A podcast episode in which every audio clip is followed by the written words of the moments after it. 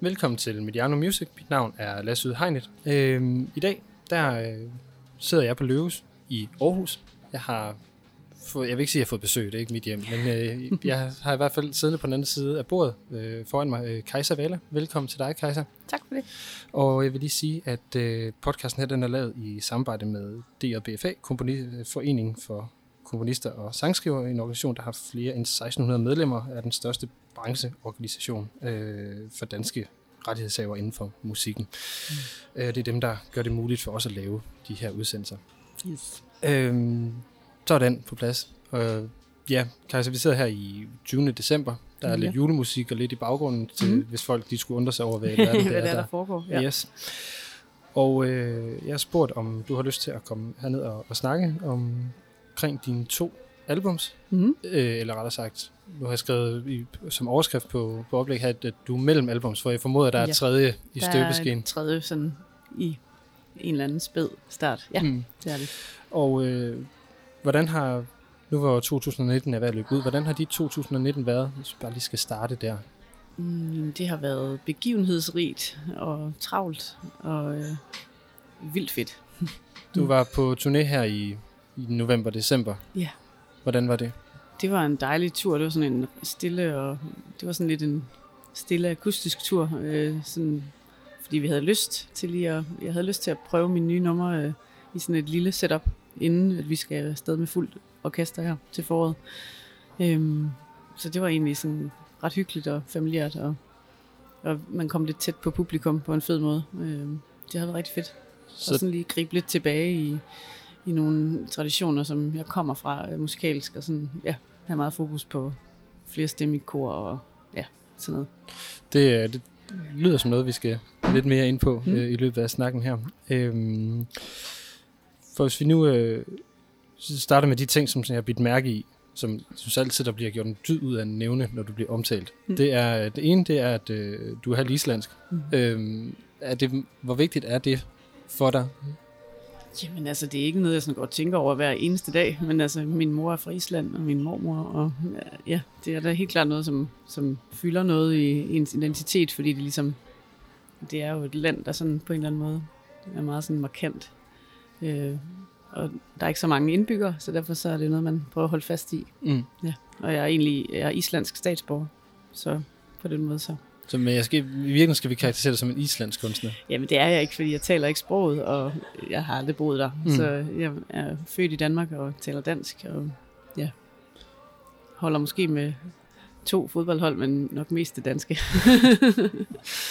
Og hvor meget betyder det for dig i forhold til det her med musikken og musiktraditioner? Fordi der har Island jo nogle, nogle rigtig fine musiktraditioner. Det har de, og det er også noget, som jeg altid har lyttet til og været opmærksom på, og måske så ligger det lidt i baghovedet, og der er en anden klang, som jeg synes er tiltalende. Øhm, ja, melankoli og store vider. Mm.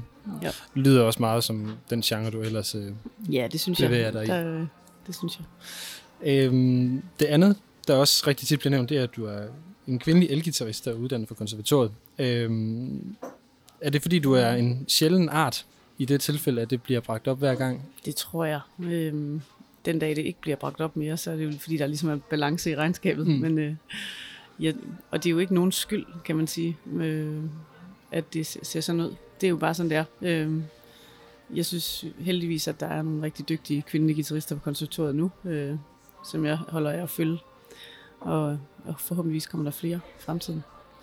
Øh, ja, det er, ja, det, jeg ved det ikke, det er sådan lidt en sjov ting jeg har altid sådan sagt det først. Jeg har altid været guitarist først, fordi at jeg synes, at det er jeg. Øh, og jeg har aldrig rigtig lært at synge af nogen, men jeg har lært at spille guitar af nogen. Mm. Altså, det er sådan, Det, ja, det kan man også meget tydeligt høre på din musik, at Mm. gitaren ligesom er udgangspunktet Ja. for, for sangene og Ja, for, for, for arrangementet på en eller anden måde. Øhm, hvorfor blev det gitaren? jeg tror, det er fordi, vi havde en guitar derhjemme. En gammel elgitar, der stod i Meget hjørnet. simpelt. Ja, fuldstændig. Øh, og jeg har altid, jeg tror måske også, at jeg er vokset op med at lytte til musik, der er guitardrevet, øh, guitarbåret. Øh, The Beatles og Joni Mitchell og Leonard Cohen og Bob Dylan og øh, alt sådan noget. Det har Mm. altid været gitaren, der har været i fokus. Så det var meget naturligt for mig at, sådan, at tage gitaren og så sidde og spille de her sange, jeg godt Mm. mm. kunne lide at, at høre, og så selv prøve at spille dem. Det var sådan, det er sådan startet for mig i hvert fald. Ja, hvor gammel var du, da du begyndte at sidde og spille først? Jeg gik vist i første eller anden klasse. Prøvede sådan, ja, jeg begyndte at gå til ukulele, fordi mine fingre var for små til at gå til guitar. Så det startede med, at så sad jeg og spillede ukulele-greb på min fars elgitar. Mm. Det var, ja. Og så, ja, det gik i tredje klasse, tror jeg, jeg begyndte at gå til guitar, og så blev det mere og mere sådan elgitar, jeg gerne ville spille. Mm. Jeg lyttede rigtig meget til Prince, der i starten af 90'erne. Øhm, jeg synes, han havde en fed lyd, og han var selvfølgelig selv meget inspireret af Santana, det har jeg aldrig lyttet så meget til, men, men der var meget blues i det også, og, og ja, så det har også altid været sådan, ja, Bonnie Raitt og Muddy Waters, og sådan, mm. ja, den der vej. Men når du så siger elgitar, nu byder jeg også mærke i det her med, at, at, at du er uddannet elgitarist. Mm. Hvad er, sådan for den ikke som musikkyndig, hvad er forskellen på at spille på akustisk guitar og så på elgitaren? Ja, det er jo to meget forskellige instrumenter med meget forskellige udtryk, kan man sige. Øhm, der er som sådan ikke nogen, jeg tror ikke, jeg ved ikke, om der er nogen, der går på western guitar på konservatoriet. Det har jeg også altid spillet ved siden af. Så jeg spiller, jeg elsker at spille alt med strenge. Jeg spiller også meget dobro og lap steel og pedal steel og mandolin og sådan. Der, for mig der er det bare sådan et, en fed måde at spille mm. på. Det, det er ligesom det, jeg kan. Ja. Mm. Fordi at, jeg, jeg, jeg har selv både en elgitar og en western guitar, mm. og jeg synes, at der er meget sådan, der er lidt ligheder over både mm. lyd og udtryk i det, så, så forskellen virker for mig ikke så, så stor. Nej, det er den måske heller ikke. Jeg spiller ikke lige sådan, jeg spiller ikke så tit en guitar solo på min western guitar. Nej, det vil jeg nok Det er mere sådan en akkompagnements øh, mm. ja, instrument. Nu har du også lidt været, været inde i, i forhold til, hvad det er, der har været din inspiration og sådan nogle mm. ting med, med Prince og Beatles. Men mm. hvem, hvem lytter du til, hvis du skal ud og finde noget, noget inspiration? I dag, altså det er meget forskelligt. Jeg går meget sådan på opdagelse i sådan hele den der amerikaner-verden, med, både med sådan små, obskure sangskriver og, og lidt større kunstnere. Og der er mange af dem, som jeg har fulgt i mange år, der lige pludselig begynder at bryde igennem, og det er sådan uh, Brandy Carlisle og uh, nogle af dem, hun har lavet sådan en orkester, der hedder The High Women med. Uh, så det er meget sådan, på det seneste har det været meget sådan kvindelige kunstnere, uh, og det er egentlig et tilfælde, tror jeg. Uh, guitarmæssigt jeg har lyttet rigtig meget til en, der hedder Buddy Miller, øh, og en, der hedder Jason Isbell, og ja, så det er lidt, lidt forskelligt. Ja. Vi, øh, vi skal høre nogle, nogle af dine numre, eller bare nogle bidder af dem i hvert fald, og det, øh, jeg har tilladt mig at vælge dem. Mm. Øhm, det første, vi skal høre, det er et nummer, der hedder Poets Fire, fra din seneste plade, der mm. hedder Tomorrow is Not Lost. Ja. Øh, vil du sige lidt om Poets Fire, inden vi skal høre det, eller høre noget af det? Mm. Jamen, øh, jamen, det er jo sådan et, jeg tror, det er bare sådan et nummer, som jeg fik lyst til at skrive, øh, sådan af afmagt på en eller anden måde, dengang Trump var blevet valgt. Øhm, først så, så havde det sådan lidt form som en vred punksang, men det var ikke så fedt. Så jeg tog teksten og lavede den lidt om til en kærlighedssang i stedet mm. øh, Ikke til Trump. men det var lidt den der sådan følelse af, at verden var fuldstændig at lave, og man skulle tilbage til, til det der udtryk, man havde der i, i 60'erne, og sådan, ja, Summer of Love, og der skulle ske noget sådan på, på kærlighedsfronten, fordi der, det hele var så trist og så træls, og der blev snakket så meget i medierne om at smide folk ud og bygge mure og, og holde sig indespærret og sådan noget. Så, så jeg tror, det kom lidt... Ja, det er sådan lidt en cheesy sang, der egentlig bare handler om kærlighed. Mm. Ja. Det hører vi lige lidt af, og så, så spørger jeg lige lidt mere ind til det lige om et øjeblik.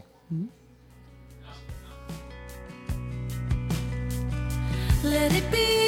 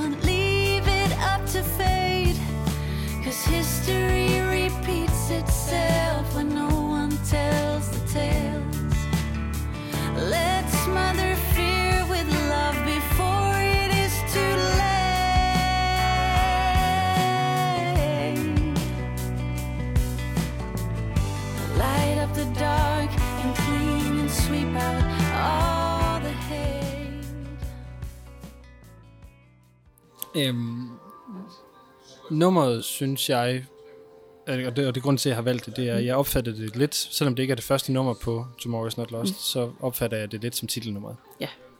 Det er det også. Øhm, så hvad er temaet på, på, på den plade her? Altså, det er ikke sådan en, det er ikke sådan en konceptplade, hvor der er et tema fra A til B overhovedet. Det, men det, det var lidt et, for mig også sådan en måde at, at prøve at prøve nogle nye emner af og skrive om, om andre ting, der rørte sig end bare ja, kærlighed øh, eller noget, man selv har oplevet. Eller sådan prøve at farve en lille smule bredere. Og det kan man sige her på en, den næste plade, der har jeg lige prøvet sådan at gå et skridt videre og prøve at skrive nogle interessante ting, som måske ikke har så meget med mig selv at gøre. Mm. Øhm, eller det har det måske, men det er sådan lidt mere universelle problematikker. Ja, så Så det er sådan et spadestik, lille øh, første spadestik til måske at prøve at, at kigge lidt ud af. Og, men mig det, der lyder det, som om du taler meget tekst Ja. det er det også, ja. Det er altid mit udgangspunkt. Øhm, og så musikken, det, det kommer ligesom samtidig. Og, ja, det er meget svært at, at lige sådan forudse, hvordan det lige bliver. Så hvis, hvis du skal prøve at sætte et ord på den proces, du har, når du skal lave et album, Mm. øhm, og hvis vi skal bruge Tomorrow is Not Lost som, som case på det, Mm. hvordan, hvordan var den proces? Hvor starter det henne? Den startede øh, sådan øh, panisk med, at jeg måske lavede en EP, og, og ikke rigtig vidste, at vi blev færdige. Jeg vidste, at jeg havde de her numre, som jeg gerne ville indspille med mit band, og vi gik i studiet, og jeg lavede fire numre eller sådan noget, og det fungerede rigtig godt. Så Hvilke var det? Det var uh, Here Comes Winter, eller The Dust Fall. Uh, bum bum, det vil være lang tid siden. Ja, fordi ikke huske det, plade, altså. pladen er jo også over et år, et ja, år det gammel det. nu. Ja, så det er de der første singler, der vi lavede først, og så gik vi ligesom videre og, og prøvede at dykke ned i nogle af de andre numre der. Mm. Øh, så det tog næsten et år at lave den. Øh, og det var egentlig en ret fed proces. Jeg havde ligesom valgt, at jeg selv ville ja, producere og selv ville bestemme, hvordan den skulle være. Mm. Øh, og det var en, en spændende proces. Det har jeg så gjort i samarbejde med en, der hedder Magnus Vad i Feedback, øh, som er en fantastisk tekniker. Han er også vores live lydmand. Og det var egentlig bare en super fed ramme at ligesom prøve at lave noget i. Mm. Og til at starte med, så tænkte jeg, det bliver måske bare en EP med seks numre. Og så tog vi lige tre dage mere i studiet, og bang, så var der altså lige nogle numre, jeg lige skulle indspille os. Mm. Ja. Og som, som sagt, så er den jo over et år gammel. Hvordan Mm. har du det med pladen nu? Fordi det er jo altid sådan, at når man har lavet noget, Mm. Så er det sådan ret opslugende. Og så når man lige kommer på afstand af det, Mm. så, så får det ligesom... Ja. Man kan sige, at jeg lytter ikke særlig meget til min egen musik. det, det, gør jeg faktisk ikke. Jeg har aldrig sådan sat den der plade på og hørt den fra en A til B, tror jeg ikke. Er der ikke? Måske en gang, den skulle lyttes igennem, ligesom, ikke? Ja, selvfølgelig. Jeg er videre. En hel, ja, det Mm. er sådan meget øh, kendetegnende for den der proces, at når, jeg har, når den ligesom er trygt og ligger der, så er jeg bare så er jeg videre. Mm. Jeg kan godt lide numrene, og spiller dem stadigvæk. Og, men det er ligesom om, at ja, jeg er rigtig meget sådan live-artist. Jeg kan rigtig godt lide, på den måde numrene former sig på, når man er ude at spille Mm. øh, foran et publikum. Så din, fordi det går en lidt anden retning, så de, øh, de numre, du har været ude at spille her på, på turen, Mm. øh, kunne jeg forstå også nogle af de nye. Hvordan, er det også der, du finder ud af, hvordan numrene skal være, når de så skal Ja, indspilles? der sker helt klart noget, øh, sådan noget med et nummer, når det sådan er igennem sådan en tur. Mm. Øh, fra at det er sådan, er måske lidt shaky til at starte med, så finder det sig en eller anden form. Og så kan man tage noget af det med videre, når det skal indspilles. Øhm, jeg har gjort det lidt omvendt i den her. Jeg har indspillet en masse numre. Øh, og så har jeg prøvet dem af i sådan en helt rå form bagefter. Mm. Så det har været mere sådan en studieindspilning først, og så bagefter. Eller det har selvfølgelig været, at jeg har skrevet nummeret, men at det på en eller anden måde, processen har været øh, så meget i studiet den her gang, øh, hvor det før i tiden har været meget live først, og så i studiet. Mm. Så jeg har Mm. faktisk prøvet at gøre det omvendt nu. Og Hvorfor det? Mm, Mm, for at måske prøve at, at ramme et andet udtryk. Øhm, der er ikke nogen hemmelighed, man bliver også nødt til at tænke på radio, når man skal, hvis man gerne vil leve af det her. Øhm, ja. Jeg tror, det er meget derfor, faktisk. Øhm, jeg har skrevet her i mine noter at et, et spørgsmål, som, som i forhold til Tomorrow's Not Lost, som, som går på, er det, var det den svære tor? Nej, på ingen måde. Øh, jo, det det var det sgu nok, hvis jeg sådan skal være helt ærlig. Men i, nu, hvor jeg tænker tilbage, overhovedet ikke. Det var den Mm. nemme tur. Ja. Mm. Jeg synes, det er den svære træer. Okay, hvad, Øhm. hvad er det, der er anderledes den her gang? End, øh, Jeg tror bare, jeg har sat mit ambitionsniveau lidt højere. Mm. Mm. Øh, og virkelig sådan, jeg vil virkelig gerne gøre det godt. Og det, det er jo ikke altid en fed, fed sådan økse at hængende overhovedet, vil jeg sige. Øhm, nej, så er chancen for at fejle desto større, det er ikke? jo det. Ja. Øhm, Og der vil altid være nogen, der synes, det man laver, det kunne have været noget andet, eller at man har givet køb på et eller andet, eller man har solgt ud. Sådan er det altid. Så det må man ligesom bare leve med. fordi at øh, jeg oplevede, at Tomorrow's Not Lost har også et, et, øh, et noget andet udtryk end den første mm. plade. Den her, den er øh, ikke helt så rocket. Mm-mm. Hvad, har, hvad var valgene i forhold til det? Var det stemningen på det Ja, tidspunkt? det var nok bare de numre, jeg havde sådan skrevet, og, og det var meget sådan, ja, jeg havde, jeg havde lyst til at spille en masse elgitar, det gør jeg jo også på pladen, men jeg havde ikke sådan skrevet de der rocknumre, eller jeg havde ikke sådan, det var ikke, Jeg synes, at elgitaren er heller ikke så markant nej, på det pladen. være. I hvert fald ikke sådan, som jeg har oplevet den numrene, når jeg har Nej. lyttet til dem.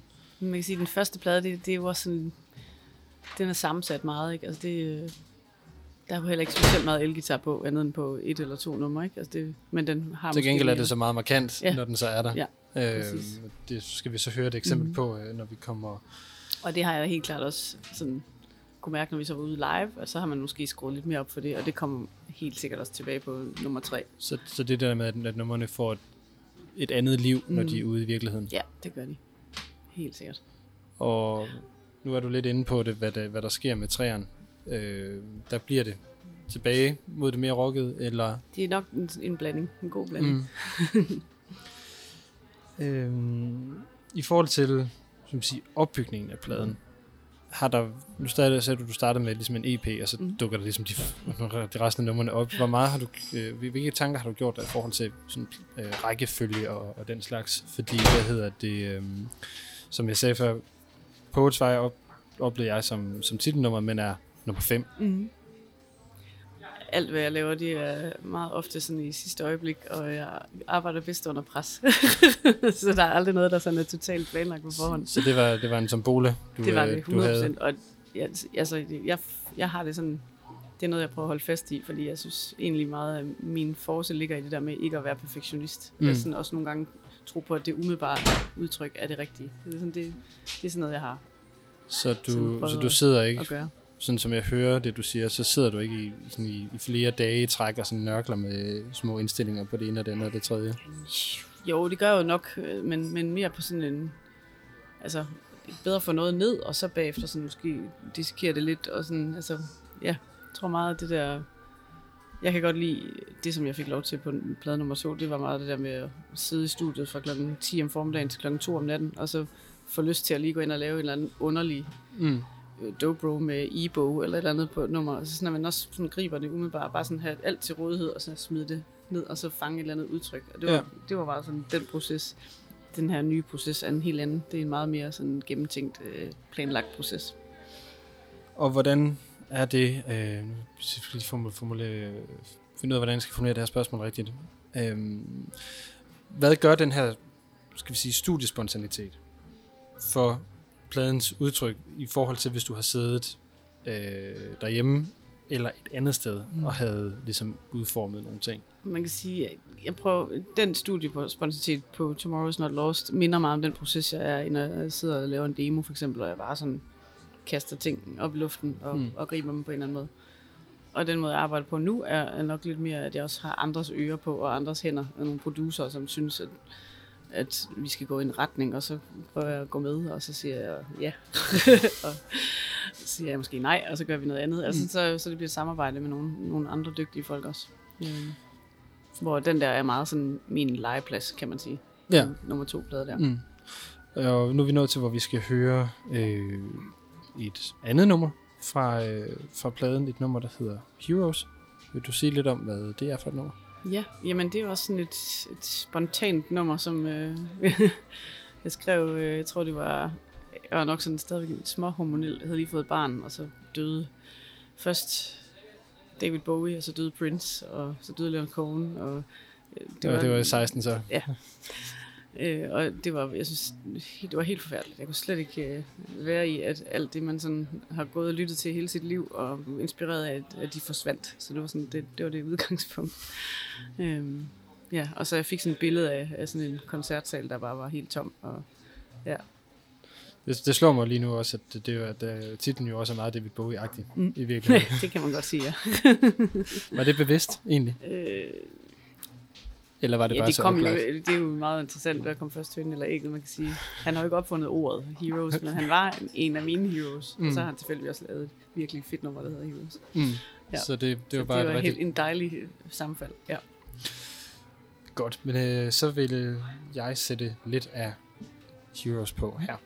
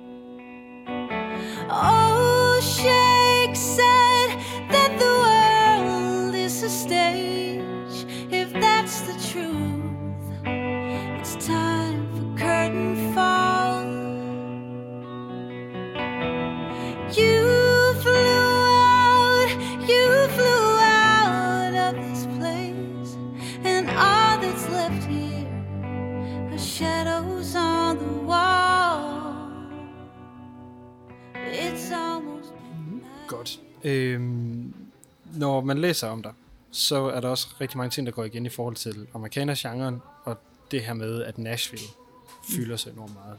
Så hvad er det, der er med dig og, og Nashville? Ja, øh, hvad er det med mig og Nashville? Jeg tror, at ja, det er sådan en slags forelskelse på en eller anden måde, øh, som så bare har gjort, at jeg anser det som mit andet hjem på en eller anden måde. Øh, selvom det faktisk er ved at være noget tid siden, jeg har været der i en længere periode. Øhm, men jeg kom der første gang i 92, da jeg var 9. Og øh, fordi min far har boet der som barn i 60'erne med sine forældre og øh, har sådan et forhold til byen. Øhm, så har jeg egentlig sådan, sådan lært den at kende øh, gennem mennesker, der bor der, og som vi har sådan familiære relationer til. Og i takt med, at jeg ligesom blev ældre og begyndte at spille musik, og så, så blev det meget sådan country folk-genren, jeg sådan begyndte at skrive i den. Og så gav det mening at tage tilbage og besøge den by, og det har jeg så gjort en masse i mine 20, tidlige 20'ere. Og så på et tidspunkt i 2007, tror jeg, så var jeg derovre med en god ven og bassist, bare sådan på sådan en sommerferie. Og så spillede jeg et par numre på noget The Bluebird, og så kom der en dame op bagefter og sagde, uha, hun synes godt nok, det var et godt nummer, og skulle vi ikke lige drikke en kop kaffe dagen efter? Og det gjorde vi så. Ikke fordi, ikke nogen grund. Hun, bare, hun synes bare, det er sådan meget amerikansk, det der med sådan, hun, hun mærkede et eller andet, og det skulle hun sådan gøre noget ved. Øh, og hun var selv sangskriver, og, og øh, sådan også meget sådan entreprenant dame. Og så holdt vi egentlig bare sådan jævnlig kontakt på mail, og så gik der et par år, så lavede hun et pladeskab, og spurgte, om hun ikke skulle udgive min næste plade. Og det ville jeg selvfølgelig rigtig gerne. og så tog jeg derover i 2010, øh, i januar, øh, med en plade. Mm. Og så udgav jeg den gennem sådan en indie-selskab. Sådan oplevede en lille smule af det der, øh, ja, Music Row. De havde kontor der, og havde sådan min daglige gang der på det pladeskab, og vi fik sendt det ud med alt muligt radio, promo, og den kom på nogle forskellige hitlister. Øh, folk art. og jeg var til Folk Alliance Festival i Memphis og sådan ting. Der er sket en masse ting. Øh, kom sådan lidt ind i, den der, i det der folkmiljø i Nashville. Øhm, og så, ja, kunne jeg ikke få nogen arbejdstilladelse, så, så jeg kunne ikke rigtig komme ud og spille med pladerne. Så, så efter et halvt år, så tog jeg hjem igen. Og så øh, en af de fyre, som arbejdede på selskabet, startede så et publishing-selskab med en, med en eller anden rigmand. Hvilket så gjorde, at jeg blev signet til en publishing deal. Og så tog det over igen i 13, og var der lidt over et år, og skrev nummer hver eneste dag med alle mulige sangskrivere, og prøvede at få det der hit. Mm.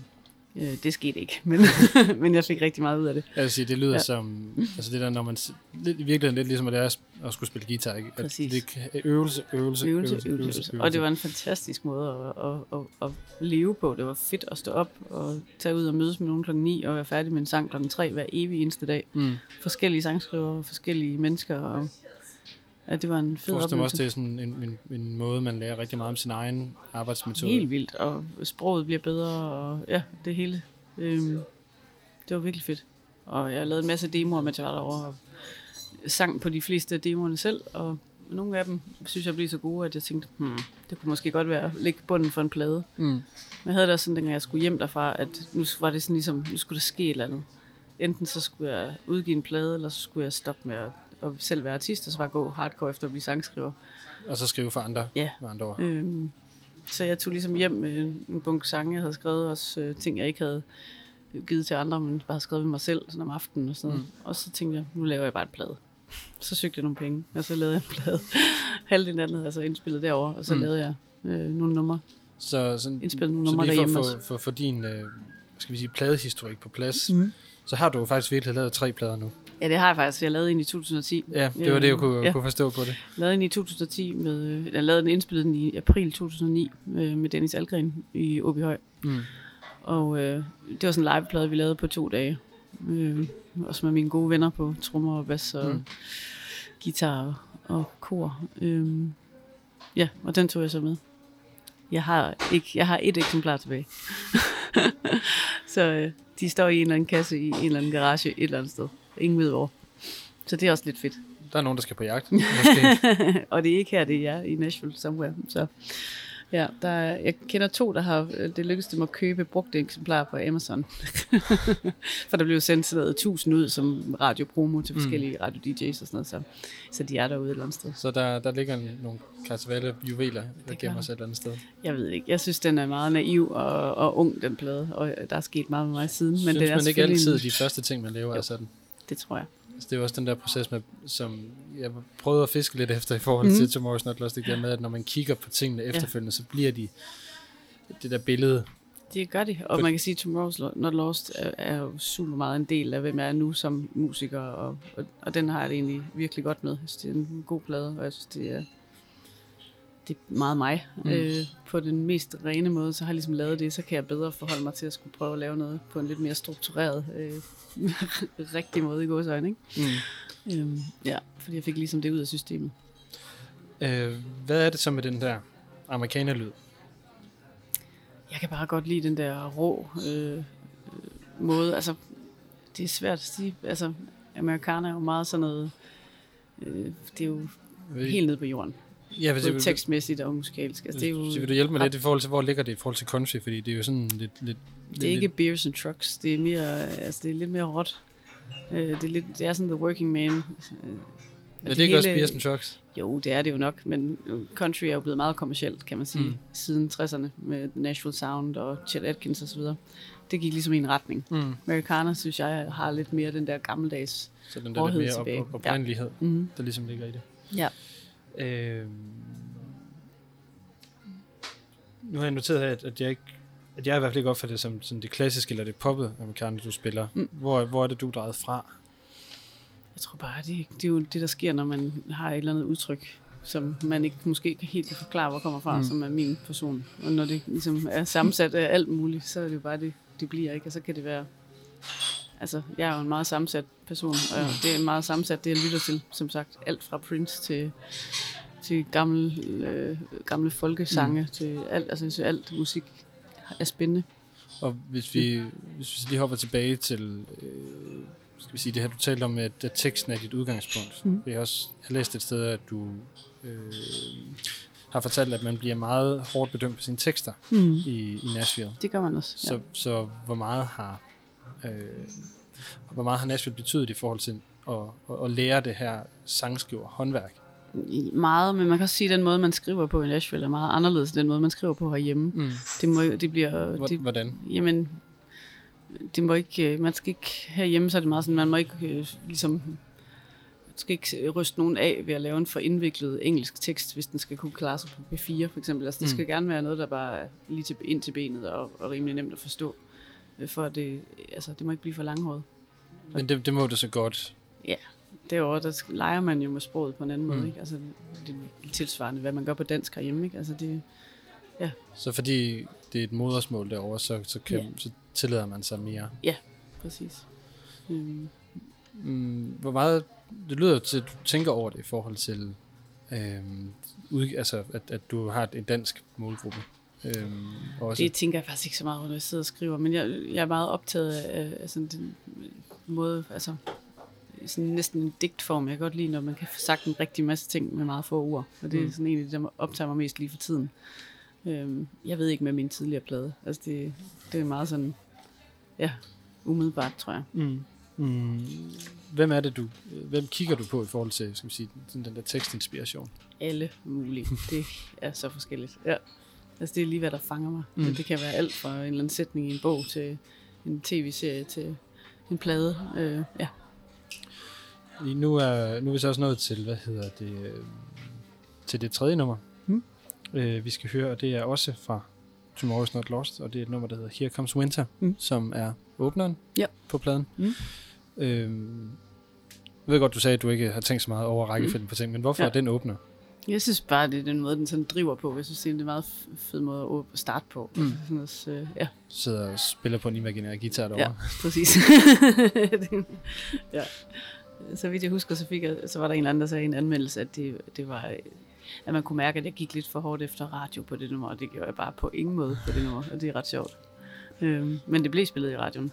Ja, Hvad er det, der er radioagtigt ved det? det ved jeg virkelig ikke. jeg tror sågar, jeg lavede en radio edit, fordi det var et eller andet fem minutter og mm. Mm. et eller andet langt på pladen. Øh, for ja, jeg synes egentlig bare, det har bare noget drive. Jeg synes, ja. Jeg kan godt lide at køre bil til sådan en tempo der, for eksempel. Ja. det passer meget godt. Og det er en opfordring givet videre. Ja. Og så får I lige lov at høre en lille bid af Mm. Here Comes Winter. Here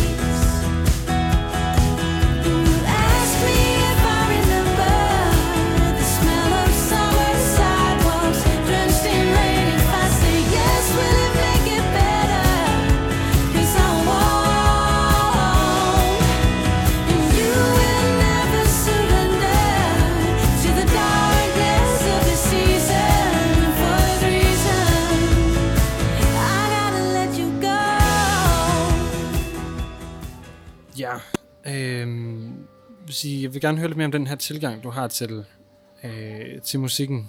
Fordi det, det er måske sådan lidt, lidt fjollet, men når du er uddannet for kunst, så må du også have et meget, forestiller mig, teoretisk øh, Nej, tilgang til ting. Har jeg overhovedet ikke. Jeg, jeg er en ret atypisk konstuddannet guitarist. det lyder Øh, sådan. Jeg, jeg tror, jeg har brugt konservatoriet meget til, at det var nogle fede rammer øh, for at udvikle mig som kunstner. Øhm, og selvfølgelig fået noget med i bagagen i form af noget teoretisk kendskab, og, og det er måske virkelig bare mere nogle værktøjer, der gør det nemmere øh, øh, at, formulere sig over for andre, mere end når jeg sidder med det selv. Det er ikke, fordi jeg sidder og skriver ting ned på noder og sådan noget. Og Jeg sidder og tænker helt vildt over, at nu går jeg til et fjerde trin, og bagefter så kommer det der tredje trin. Øh, øh, bla bla. Altså overhovedet ikke. Det, det gør jeg faktisk ikke. Det skal bare lyde godt, jeg kan selvfølgelig godt indimellem bruge det som et værktøj for at gøre tingene lettere for mig selv, Mm. at jeg har en- det kendskab. Mm. Øh, ja, øh, nu har du punkteret hele, mit, hele oplægget. Det er jo ikke, hvad hedder det, men øh, nu er jeg nødt til at gå, gå i en anden retning. Hvad hedder, øh, jeg forestiller mig så alligevel, Mm. for nu at holde mit eget spor, Ja. at, at, at øh, skal vi sige, det her med at, at, at, at, at lære ting så grundigt, at det også er noget, som, som går igen i, i, øh, i den måde, du går til de, de genrer, du også bevæger dig indenfor, altså den her folk og Ja, er amerikaner og sådan nogle ting. Men det er fordi, jeg har det der nørde-gen. Jeg kan godt lide at sætte mig ind i tingene. Ja. Altså, øh, øh, jeg kan godt lide at have en baggrundsviden i forhold til, hvis jeg skal udtrykke mig på en eller anden måde, eller mm, Nu har jeg lånt noget af en genre, der er fra et andet land. Altså, for at kunne være mest oprigtig, så synes jeg egentlig, det er ret vigtigt at have den baggrundsviden, der ligesom er, hvor kommer det fra, og hvorfor vælger man at udtrykke sig sådan. Og, ja, og det, det synes jeg har været ret sådan for mig mega spændende. Mm. Ja. Også øh, der er jo mange lighedstegn mellem sådan skandinavisk musik og, og, og gammel, og sådan gammel engelsk folkemusik, og de instrumenter, der blev spillet på, og den måde, man ligesom skrev tekster på, og mm. hvad det var for et univers. Øhm, ja. Og altså, jeg forestiller mig også, at, at udover at selvfølgelig at læse om ting og så videre, det er, jo, at det er noget, du har fået rigtig meget med af, af at være der. Ja, altså, det fordi det. Nashville og Tennessee er jo sådan meget, uden at jeg har været der, forestiller jeg mig det som meget, sådan, det er jo ikke countryland for sjov. Altså, Nej, det er det ikke, og der er jo tusind andre afarter og afskygninger af den genre, og bare, altså, hvis man bare laver en paraply, der hedder amerikansk folkemusik, så er det jo alt fra blues til øh, zydeco til country til øh, gospel, til, altså, der er jo mange også, fordi land, genrer. også fordi landet er så absurd Ja. stort. Præcis. Øh, Og alt er mixet sammen. Og, altså hvis du tager bluegrass, så har det jo en jazz-opbygning i forhold til, at man spiller A, B, A, B solo og Mm. A, B. Altså det er sådan alt, det, det hænger sammen, den måde man ligesom, ja, det hele er ligesom smittet af på hinanden. Mm. Og det synes jeg er super interessant. Mm. Er også fordi, at det jo virkelig bliver smeltedilen i forhold til musiktraditioner, hvor Ja.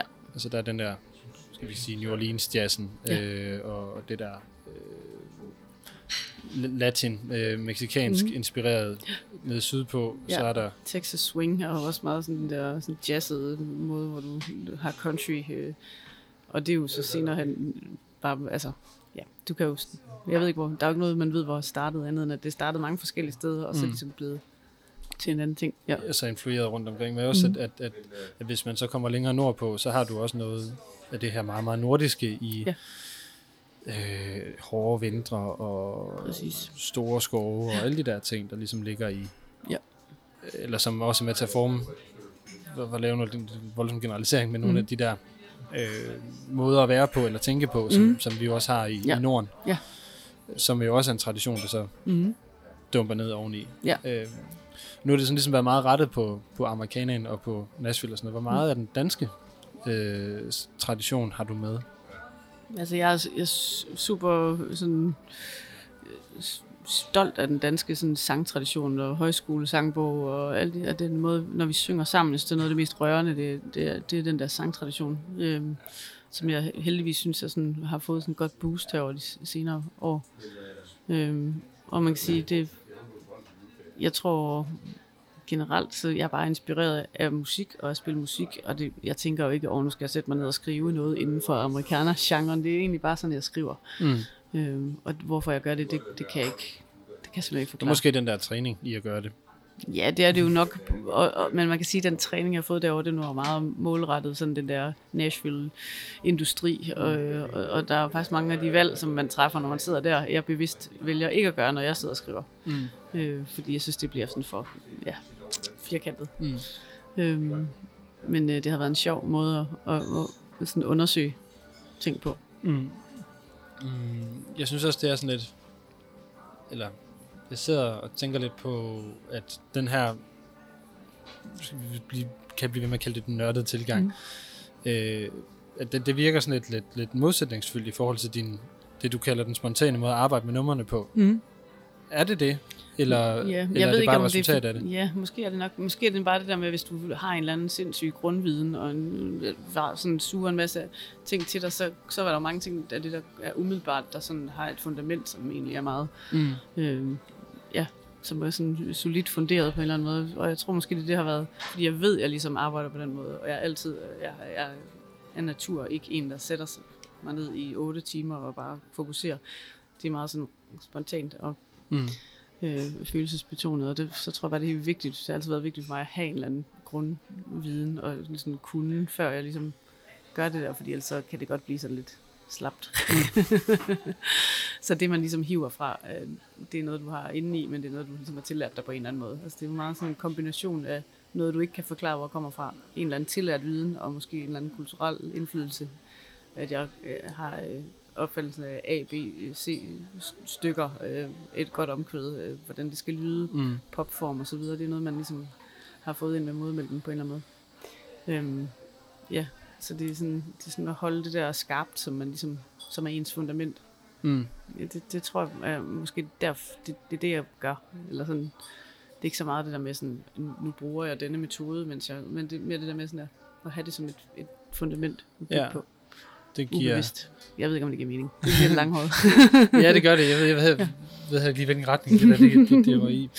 Øhm, hvis vi prøver at gå lidt... Fordi de, de sidste to numre, vi skal høre, det, det er numre, som kommer fra den første. Ikke den første liveplade Mm. hjemme, hjemme for Høj, men, men den første sådan udgivet plade, som, Mm. som hedder Kaiser Bala. Mm.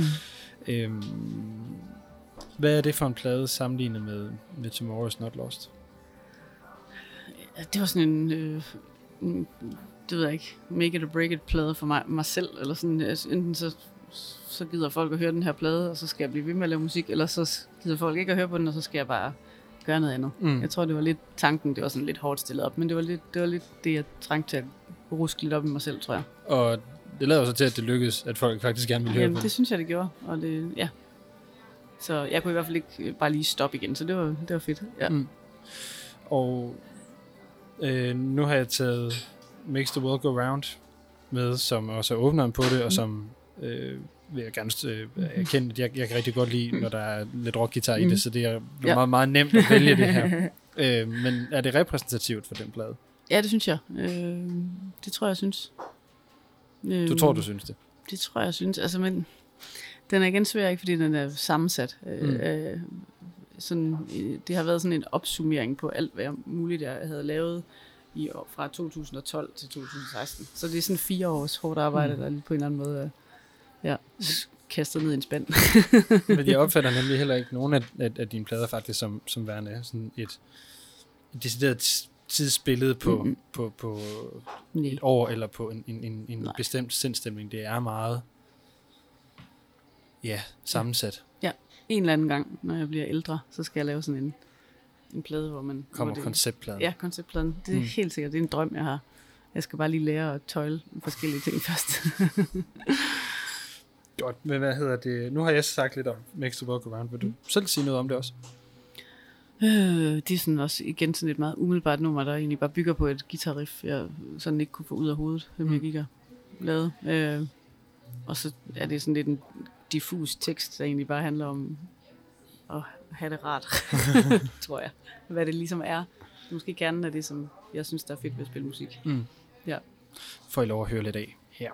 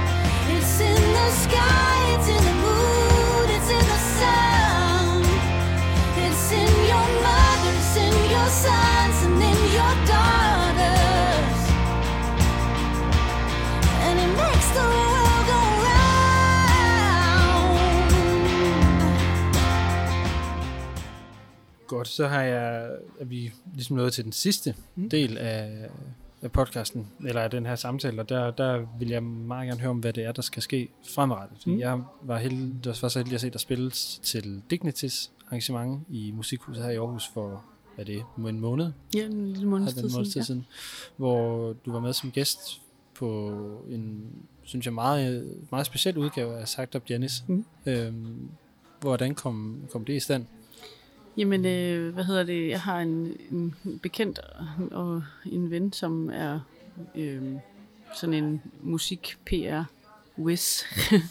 og hun har arbejdet med Sune gennem de sidste 20 år.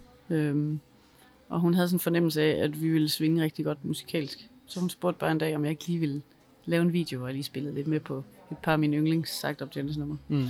Og det gjorde jeg så. Jeg har aldrig gjort sådan noget før. Men jeg tænkte, jamen hvorfor ikke? Hun må, der må være en mening med galskaben. Mm. Og så sendte hun det til Sune. Og så var han sådan, fordi han havde tænkt over, at han, de skulle have en ekstra guitarist med på den tur. Og det ville han gerne. Det synes han lød fedt. Mm. Og øh, så var det også bare super fedt, fra vi mødte, mødtes i øvelokalet, mig og Jakob og Sune, og havde en god kommunikation og meget sådan, måske lidt den samme tilgang til, til musik. Øh, ja. Så det var rigtig fedt. Er det den her spontane, Ja. lidt lejende? Ja, det er det, det er det. det lige præcis. Og, og det der med ikke at sådan øve for meget, og det må der kommer godt være noget magi tilbage i det, og sådan, det, er Mm. ikke, det er ikke så gennemtasket. Eller sådan. Det var en super fed oplevelse. Fordi det er også noget, øh, der, der slår mig særligt med den seneste Ravenets øh, udgivelse, som er meget mærkelig. Mm. Øh, men som jo også har været det der sådan super spontane Ja. øh, fra, fra Sunes side. Mm. Øh, hvor meget har du selv hørt sagt op Janis og, og Ravenets? og Jeg hørte en del sagt op Janis, da jeg var yngre. Øhm, jeg synes ligesom, det var mere interessant end nogle af de andre øh, tilsvarende bands på det tidspunkt. Øh, jeg hørte også meget DC og sådan noget, men det, jeg kan bare huske sådan den der Der var ligesom også sådan var. tre, tre rimelig store i Danmark på det, Det må man tidspunkt. sige. Ikke? Ja. Øhm, Øh, så jeg er helt klart ligesom barn af den tid, eller ung af den tid, så det, det her, og så har jeg altid hørt Ravenets, og altid synes at Sune var en fuldstændig fantastisk guitarist og, og sangskriver. Så hvordan har det så været at få lov til at spille sammen med en, man faktisk har? Ja, det har været ret legendarisk. det har været virkelig, virkelig fedt. Jeg har Mm. virkelig også suget, suget til mig, alt Mm. hvad jeg kunne. Og øh, det er noget af det, der skal, skal ske her i løbet af, af foråret, at øh, du skal med Sune på, på tur. Ja. Som, øh, jeg vil gerne stå ved, jeg har købt billet. Jeg glæder mig rigtig meget til at se, hvad, det Det gør jeg også. hvad, hvad, det bliver, ja. hvad det bliver for noget. Hvordan er det at skal være med øh, en anden musiker på tur på den måde? Fordi jeg, f- mm, jeg forestiller mig, at I kommer til at stå og være ret lige Ja. stillet i, i forhold til, til udtrykket på, på, på scenen. Det, kan, det tror jeg også. Altså, jeg tænker også, det er det der ligesom er udgangspunktet er, at vi, vi, vi synes, vi har en, en, en god vibe kørende, og en god kommunikation rent musikalsk, og et udgangspunkt, der vi tror, der kan et eller andet. Mm. Øhm, ja, så jeg tror, det bliver rigtig spændende. Fordi, øh, nu er det bare fordi, jeg bliver, bliver lidt, øh, mm. lidt nysgerrig. Men øh, jeg har læst, at Sune ikke har bestemt sig for, hvilke numre, Det har der, skal, heller ikke. der skal spilles endnu. Så hvilke, vil- hvis du skal vælge ud fra det bagkatalog, han har, hvad for nogle vil du så helst spille med på? altså, jeg, jeg synes, jeg håber på en god blanding, både hvad noget, ja, det, både det tidligere Ravenets og, og også hans danske plade, øh, kunne jeg godt tænke mig på. Den er virkelig også god. Og efter jeg synes jeg virkelig også er god. Og, og synes også, det kunne også være fedt med et par sagt op numre. Mm. Øhm, altså jeg, jeg håber bare på sådan en god pærevælling af alt muligt. Ja, der er, Ja. så der er ikke lige sådan en, en to-tre numre, hvor du tænker, jeg skal bare, vi skal bare have Stars Are Out med, eller... Jamen, det ved jeg ikke. Jo, der er måske nogen, jeg går og sådan håber lidt på, men jeg vil ikke, jeg vil ikke sige det. Nej, det kan jeg godt fornemme, det var ligesom der, den, der, den, øh, Øh, der den lå. dem tager vi. Dem tager vi til den tid. Mm. Ja. Øhm, nu, øh, det, jeg tror godt, jeg ved, at, at du ikke vil svare på det. Men hvor meget, øh, eller er der en chance, risiko, om man, sandsynlighed, om man vil, for at, øh, at det bliver mere et, et større samarbejde, end bare at være, være på tur den her gang? Det, jeg tror, alt sådan, hvad sådan med mig og sagt op Janice og Sune, det er meget sådan impulsivt og sådan, ja. Så det kan jeg faktisk slet ikke svare på, tror jeg ikke. Okay, mm. Så det var noget andet end ikke, end ikke at hvile i hvert fald. det er det. Men det var så, skal vi sige, den, den nære fremtid. Mm. Mm. Øhm, og så er der så den her tredje plade mm. i Mhm. en eller anden form for, for støbeske. Ja. Hvor lang tid går der, før man kommer til at høre noget til, øh, til den? Jeg regner med at udgive en single i løbet af februar. I løbet af februar? Ja. Godt. Jamen. Og så måske en enkelt mere inden sommer. Og så vil jeg gerne have et album klar til øh, oktober. September, okay. oktober. Så... Så Det er planen. slut 2020 Mm. skulle der gerne ligge, øh, Yes. skulle der gerne ligge noget. Ja. Vil du sige lidt mere om... Det er også godt at sige det højt, for så har man sådan sat en, en imaginær deadline. An, så ja, det kender jeg godt, så man fanget lige pludselig. Ja. Øhm, når du siger, at det sådan bliver blandingen af de her to Mm. plader, du, du ja. Ja. tidligere har lavet, hvad er det så for nogle elementer, der øh, kommer til at være s- Jeg, jeg, stærkest, jeg, tror har du? lidt, jeg har taget lidt mere fat i elgitaren igen. Jeg synes, jeg har haft brug for... Men samtidig med, at jeg også ligesom har, det snakker også om, den der akustiske tur, har været tilbage og finde ind til kernen af det, som jeg synes, vi kan i vores band. Vi er rigtig gode til at synge sammen. Mm. Øh, og det vil jeg helt vildt gerne have kommet til at spille en stor rolle på den plade også. Ja, så elgitaren og, Mm. og så sang, eller Mm. det flerstemmige. Mm. Ja. Øhm, ja, det tror jeg. Og så, jeg kan egentlig bedst bare lide at lave musik, som på en eller anden måde kan røre noget i nogen. Om det Mm. så kun er mig selv og min mor, det ved jeg ikke, men det bare det ligesom kan, kan ruske i et eller andet. Mm. Øhm, så det er også sådan et forsøg på at, at gå og, og skrive. Blive ved med at skrive, blive ved med at skrive så meget, så man kan vælge alt muligt fra, og så have kernen til sidst af det, Ja. man gerne vil lave. Så det der med at, at forstå mig ret, men lave en masse forbier Mm. for, for at ramme plet. Ja. Præcis. Øhm, vi, øh, vi har snart snakket i næsten en, en, øh, en times tid Mm. øh, med musikken her, og vi, det sidste nummer, vi skal høre, måske det, som er me, det, du er mest kendt for, det er et nummer, der hedder Saint Cecilia. Mm. Hvad er det for et øh, nummer?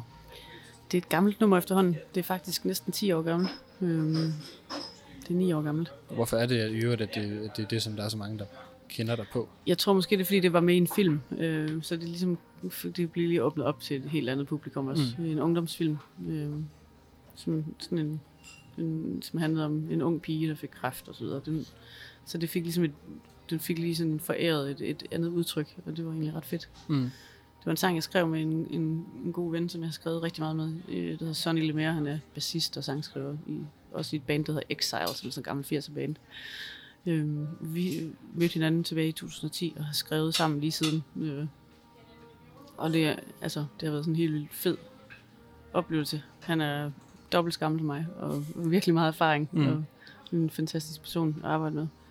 Og vi havde ligesom, jeg havde en, en, et omkvæd, som egentlig handlede om Saint Cecilia, fordi hun er, hvad hedder sådan noget, musikkens og musikernes skytshelgen. Så det var også lidt den der sådan, sådan lidt sådan selvmedlidenhed, musikeren, der har det hårdt agtige udgangspunkt. Men så sad vi og snakkede og snakkede og snakkede om alt muligt, og han er tilfældigvis katolik og vokset op i Kentucky. Øh, og kunne ligesom fortælle nogle ting og, om, hvad det havde betydet for ham, og Øhm, og så kom vi til at snakke om de der med stærke kvinder, og vores mødre og bedstemødre og oldemødre, og hvad, hvad det ligesom, der er bygget et fundament, sådan, og jeg snakkede meget om det der med de der skuldre, man står på. Øhm, at der er fandme nogen, der har banet vejen for, at jeg overhovedet kan gøre det, jeg gør i dag, Mm. uden at der er nogen, der rynker på brynen. Ikke? Og det var udgangspunktet for den sang. Og jeg ved ikke.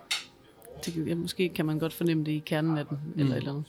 Og det her med, at den jo så fik et andet udtryk, mm. Mm. med at den kom med i, i, i en film. Hvad, hvordan er det at se en ting, man har lavet, der går ind og så bliver til noget andet? Det er helt fantastisk. Jeg synes, det er så fedt. Ja. Og, og hvad, øh, hvad for et udtryk synes du så, det har fået nu, i forhold til, hvad det, hvad det var for dig til at starte med? Jamen, jeg synes egentlig bare, at den har den der sådan... mm, Det, jeg synes egentlig bare, det understreger den der inderlighed, som jeg synes nummeret har. Og, og måske kan, kan udtrykke også en eller anden sådan sorg, eller en øh, længsel, eller sådan, alle de der sådan melankolske ting, som jeg, jeg er meget draget af i forvejen i mit udtryk. Øh, ja, så det klædte det egentlig meget godt. Øhm, jeg vil løbe tør for spørgsmål. Mm. Mm. Er der nogle ting, du synes, du mangler få sagt? Udover de numre, du gerne vil have, du skal spille med Sune. øh, hvad filen? Ja, det var sgu ikke, om jeg sidder og kigger meget på rødvin. Ja. Nej, jeg ved sgu ikke, øh, men der er noget, jeg mangler. Jeg glæder mig helt vildt til at komme på tur med Sune. Jeg glæder mig. Jeg aner simpelthen ikke, hvad det bliver for noget, men jeg tror, det bliver rigtig fedt. Det håber jeg, som Ja. sagt. Jeg glæder mig rigtig meget til at se det. Øh, Og så spiller jeg ud over de to øh, koncerter i foråret med mit eget band. Øh, en i Aarhus Musikhuset den 18. april, og en i København den 7. maj. Det var nok også en, en rigtig væsentlig detalje for. Fordi så kommer der faktisk ikke rigtig noget fra min livehånd før efteråret øh, 2020. Så det bliver men hvad hedder det? Du skal jo øvrigt øh, her i dag den 20. ved jeg godt, det er jo lidt for sent i forhold til lytter, men der skulle du også ned og, og spille for det, det de hjemløse Ja, i aften. Train rocker for hjemløs. Ja, ja lige præcis. Hvorfor har du... Øh, eller... Men igen, tusind tak, for du har lyst til at med. Jeg glæder mig rigtig meget til at, at se og høre, hvad der, hvad der kommer ud af det. Øh, mit navn er Lasse Udhegnet. Det her det er Mediano Music. Tak for nu. Jeg synes, det, det er en anden sådan vinkel på det at være musiker. Jeg snakkede faktisk lige med Jonas Dahl fra Sonja Hall om det i går. At det der med, at, at det er en måde, man kan sådan, i en branche, hvor man er meget inde i sin egen navle hele tiden, og tænker meget på sig selv og sit eget udtryk, så er det helt vildt vigtigt at bruge det, man har til måske også at, at gøre noget for andre. Og det, det kan jo være sådan en, en lille bitte ting, som at spille et nummer til det her, eller ja, Jeg spillede for noget for Amnesty også øh, for et par år siden også. Altså man ligesom nogle gange lige kan give lidt, hvor der er brug for det. Så lidt ligesom, jeg ved godt, at, det, ikke- at du ikke var sådan hovednavnet i, i Dignity-sammenhængen, mm. men at, Ja. at det var det samme Ja, præcis. på en eller anden måde. Ja. Fordi så er vi, øh, jeg er i hvert fald nået til, til vejs ende. Ja. Christa, tusind tak for, at du havde, havde lyst til at komme forbi hus og tale lidt om, om din musik og dine plader. Jeg vil lige sige her til sidst, at øh, podcasten her er lavet i samarbejde med DJBFA, øh, Forening for Komponister og Sangskriver, organisation, der har flere end 1600 medlemmer og er den største brancheorganisation af danske rettighedshavere inden for musikken. Men igen, tusind tak, for at du har lyst til at være med. Jeg glæder mig rigtig meget til at, at se og høre, hvad der, hvad der kommer ud af det. Øh, mit navn er Lasse Udhegnet. Det her det er Mediano Music. Tak for nu.